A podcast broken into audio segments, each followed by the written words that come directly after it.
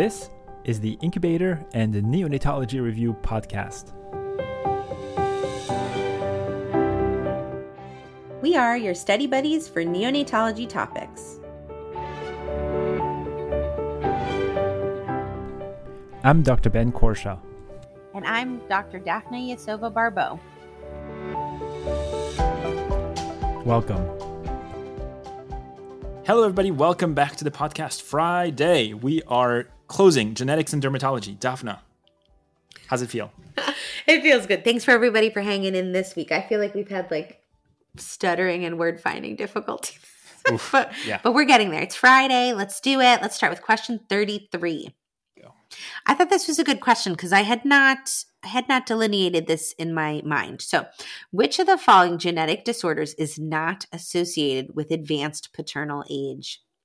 Is it A, achondroplasia, B, Apert syndrome, C, osteogenesis imperfecta, D, thanatophoric dysplasia, or E, trisomy 13? Yeah, th- this threw me for a loop mm-hmm. because I like to to. I mean, if you can tell from this past week, I like to cluster mm-hmm. syndromes. Like I like to mm-hmm. know, oh, neurocutaneous. They, there, most of them are like that, mm-hmm. this and that. But paternal paternal age, advanced paternal age. I didn't have my list. I didn't create a list for this thing. Um, but I was thinking advanced paternal age. I try to rationalize the whole question. I'm like, all right, if, if you're old, that probably means your DNA is more fragile, probably more prone to breaks, so like mutations maybe. So I was looking for the one that was not a mutation and mm. trisomy 13 was there and i picked it and uh, yeah for once in my life i lucked out well that was a very good way to rationalize the question see you're so smart okay the answer is e trisomy 13 it is not associated with advanced paternal age um, and interestingly, the, all of the disorders really that are linked with advanced paternal age really have to do. It's the cra- disorders of craniosynostosis. Um, it's the disorder of um, uh, kind of bony problems, um, and then retinoblastoma. So achondroplasia, Apert syndrome, Crouzon syndrome, uh, neurofibromatosis 1, osteogenesis imperfecta, Pfeiffer syndrome, um, which is one of the craniosynostosis syndromes, retinoblastoma, and thanatophoric dysplasia. Okay. I don't have a mnemonic for you. Nope. Just... That's sometimes it's just like that. All right, Daphna, you're up next for question 35. Um, the state newborn screening program is considering adding a new genetic screen for cystic fibrosis to the routine panel. Ideally, the program would prefer to work with a very small amount of DNA and use DNA amplification based on two oligonucleotide primers on either side of the DNA sequence of interest. Of the following, the genetic testing technique that most fits with this description is choice A, fluorescent in situ hybridization, FISH, uh, B, northern blot analysis, choice C, polymerase chain reaction, PCR. Choice D, southern blot analysis. Choice E, western blot analysis. Okay, first I was reaching for my snowdrop mnemonic, um, but that's not what this question's asking for. It's asking for a thing to help amplify DNA.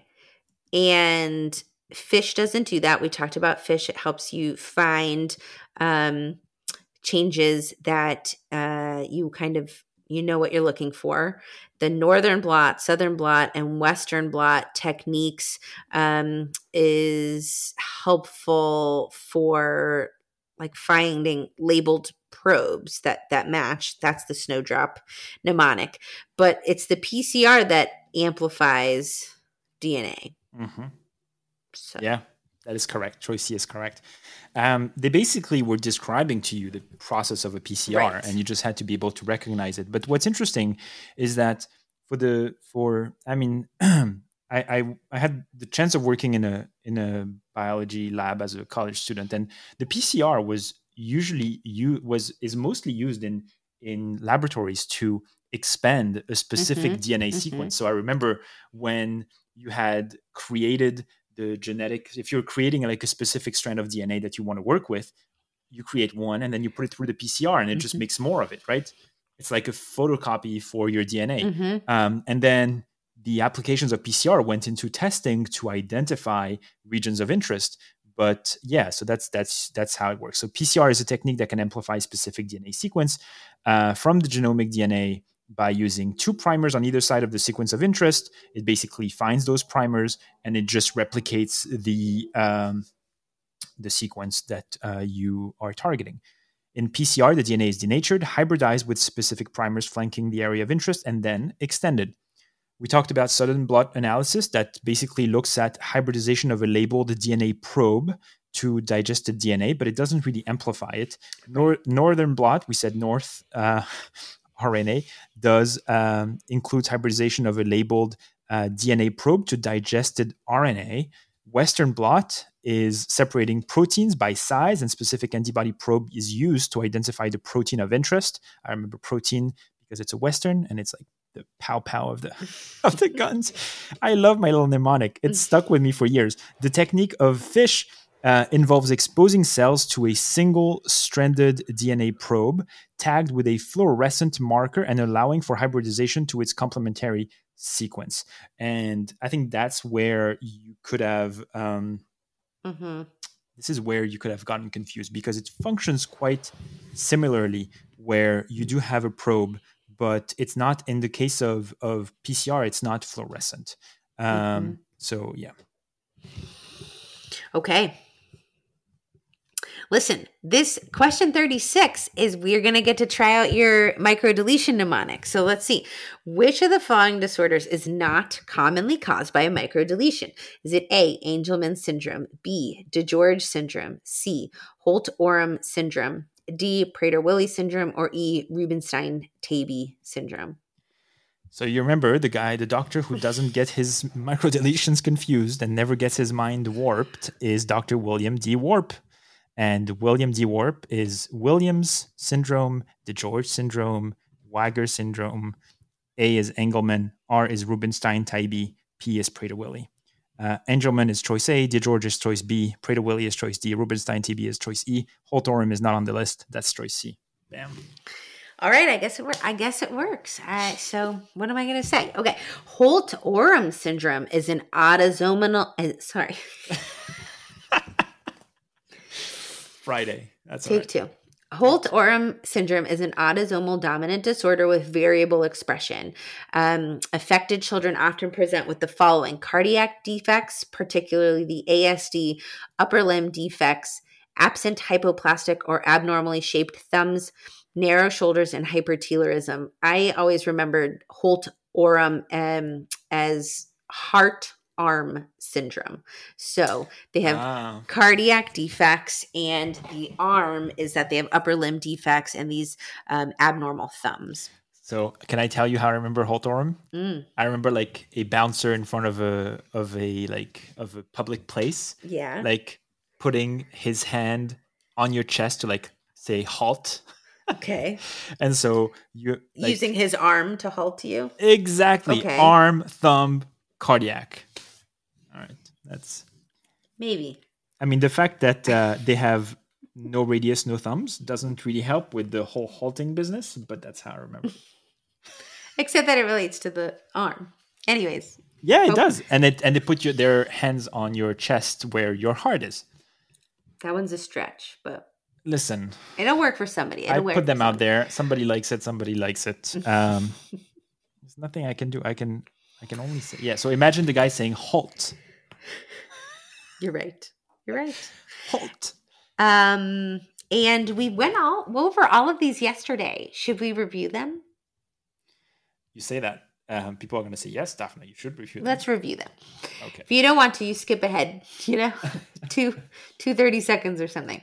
Um, A. Angelman syndrome, another microdeletion sy- syndrome, seventy percent of which result from the fifteen q eleven 13 deletion, um, where the deleted pieces of maternal origin. Hmm. So, uh, facial features of widely spaced teeth, large mouth, protruding tongue, decreased iris pigment, uh, deep set eyes, maxillary hypoplasia, uh, severe mental deficiency, absent speech, ataxia, jerky movements, and seizures. B. DiGeorge deletion of 22q11.2, Um, they have cardiac, uh, specifically the conotruncal anomalies and aortic arch abnormalities, facial features including cleft palate, hypertelorism, short palpebral fe- features, uh, short palpebral fissures. Um, they have hypoplastic to aplastic thymus, and like we talked about yesterday, hypocalcemia, deficient cellular immunity, and they also have developmental delay. Prader Willi syndrome, deletion of 15q11, uh, where the deleted pieces of paternal origin. Um, and these uh, infants have small hands and feet, almond shaped eyes, um, uh, hypotonia, undescended testes, uh, obesity in childhood, but failure to thrive, poor feeding in infancy. And they can have breech positioning in utero, likely because of the uh, hypotonia. And then E. Rubinstein Taybi syndrome, uh, deletion at 16p13.3, uh, which encodes for the CAMP regulated enhancer binding protein. They have cardiac defects, broad thumbs and toes, downward, downward slanting of palpebral fissures, hypoplastic maxilla. They can have hirsutism. and the, the last questions of the week are are not the simplest, I have to say. No. Uh, we didn't make the task easy for ourselves. Um, okay, Daphna, the next question is question 46. A female infant is born at 33 weeks gestation and has difficulty with oral feedings despite reaching 42 weeks postmenstrual gestational age. On exam, she has notable generalized hypotonia and a weak suck. She also has arthrogryposis of her legs. Otherwise, her vital signs and exams are an exam are reassuring. You notice when you speak with the baby's mother that the mother has a paucity of facial movements mm. during your conversation. You suspect that this infant has congenital myotonic dystrophy. Of the following options, the most likely reason why this infant is more severely affected than her mother is choice A, compound heterozy- heterozygos- heterozygosity, choice B, epigenetic modification, C, genetic anticipation, choice D, somatic mutation, choice E, toxin exposure. Okay. Well, first they gave you the they gave you the yeah, the you- disorder, was- right? you- I thought the diagnosis, right, was to to say congenital myotonic dystrophy. You know, there aren't many things that give you arthrogryposis, um, and then they told you that the mom likely had symptoms. So um, this is basically the definition of um, the uh, the next generation being more affected than the previous generation is, is genetic anticipation. Um, so it's C, but I'm hopeful you will explain. I don't know what compound heterozygosity is. So Okay. So myotonic dystrophy is a neuromuscular disorder characterized by the presence of abnormal repetitive elements. Mm-hmm. So in type 1, the patients have CTG tri- trinucleotide repeats in the 3' prime untranslated region and of the dystrophia myotonia protein kinase, the DMPK gene. During meiosis, DNA replication errors lead to expansion of the repeat. Classic myotonic dystrophy, as the mother in this vignette manifests, has 100 to 1,000 repeats. Congenital myotonic dystrophy is generally associated with anything superior to a thousand trinucleotide repeat. And the, the concept of genetic anticipation means that the increasing severity of the mutation across generation is what defines genetic anticipation. Um, and basically, as generate as you go forward in diff- in the gener as you move fo- forward in the generations, you get more and more repeat, and the and the severity is uh, is more acute. I don't know what compound heterozygosity is, and it didn't say it in the answer, and uh, I didn't have to. I thought you were going to go over all the answers. No, heterozygosity. So to um, go over the other choices, choice E was toxin exposure, um, which we understand the exposure to the toxin causing the disease, which is not the case. A somatic mutation, meaning a, a mutation in a non-sex in a in a non uh, non in in any of the chromosomes that are not X or Y.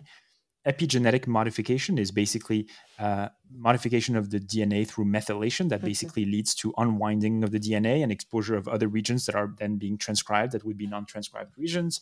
And then choice A, which is compound heterozygosity, which I didn't know about. And for full disclosure, I'm just uh, researching uh, for this podcast, is basically a condition of basically you're having two or more um, heterogene- heterogeneous recessives alleles at a particular locus that can basically cause you to have a genetic disease from an Mm. autosomal recessive disease, even though you're heterozygous.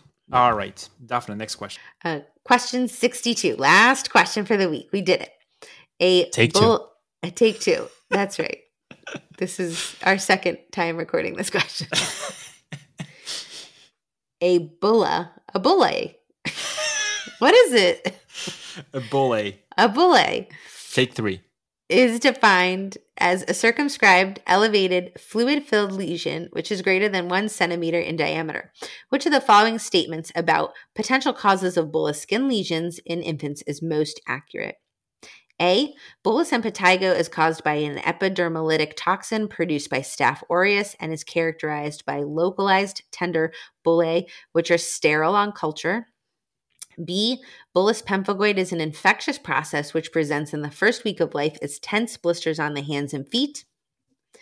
C. Epidermolysis bullosa can present at birth with congenital localized absence of skin. D. Pemphigus syphiliticum occurs in late onset congenital syphilis. E. Sucking blisters usually present in the second week of life as flaccid bulla on the fingers and wrists. Okay, so according to Google, it's pronounced bully. Like, Bully? Like somebody who's being mean? yeah. Hmm. I don't know. Okay. Let me let me look at another. There's like a YouTube channel that just pronounces word. Words. Yeah. Yeah, bully. They're also concurring. Uh, so what is this channel called? Pronunciation Guide agrees with Google. It's pronounced bully. Bully. okay. This Okay. question was the last question of the week, and I was very Mhm. tired doing it, and I just like it took me an hour to figure it out. So, which one is the most accurate? Bolus bolus impetigo is caused by an epidermolytic toxin produced by Staph aureus. I was like, yes, so far so good, and is characterized by localized tender bully, which are sterile on culture, and that it took me because I thought this was correct, right? And it took me Mhm. some time to realize that it's caused by Staph aureus. The culture is sterile, but then I was like, "Ooh, is it tender?" And to be honest with you, I'm not sure. Yeah, so I, I wasn't sure. Was it? Is it supposed to be tender? I don't know. Choice B: Bullous pemphigoid is an infectious process which represents which presents in the first week of life as tense blisters on the hands and feet. Um, I didn't know about that either. Um, epidermolysis bullosa can present at birth with congenital localized absence of skin. That I because I mean I had a patient, I had a few patients with epidermolysis bullosa, so that Mhm. I remembered that this was um, a possibility. Pemphigus syphiliticum occurs in late onset congenital congenital syphilis. That I knew to be wrong. Sucking blisters usually present in the second week of life. That's wrong. Obviously, if it's a sucking blister, usually it happens in utero as well, so they can present very early on. So I was hesitating between uh, B and C, and um I picked B, which yeah, I picked B. Okay. So the an- the correct answer, which is most accurate, C, epidermolysis bullosa uh, can present at birth with congenitalized localized absence of skin. So let me tell you first about epidermolysis bullosa. It encompasses many different gene mutations that code for proteins which form the basement membrane zone. And there are four types of EB defined um, by the level at which the blistering occurs. So in simplex, it's the basal epidermal cells above the BMZ. Junctional makes sense through the BMZ. Dystrophic is the superficial dermis. And then there's a mixed type. They're further subdivided on inheritance pattern, clinical pattern, and mo- molecular and genetic defects. It can present within the first days of life and is characterized by skin fragility with erosions and bully, often occurring secondary to minor friction.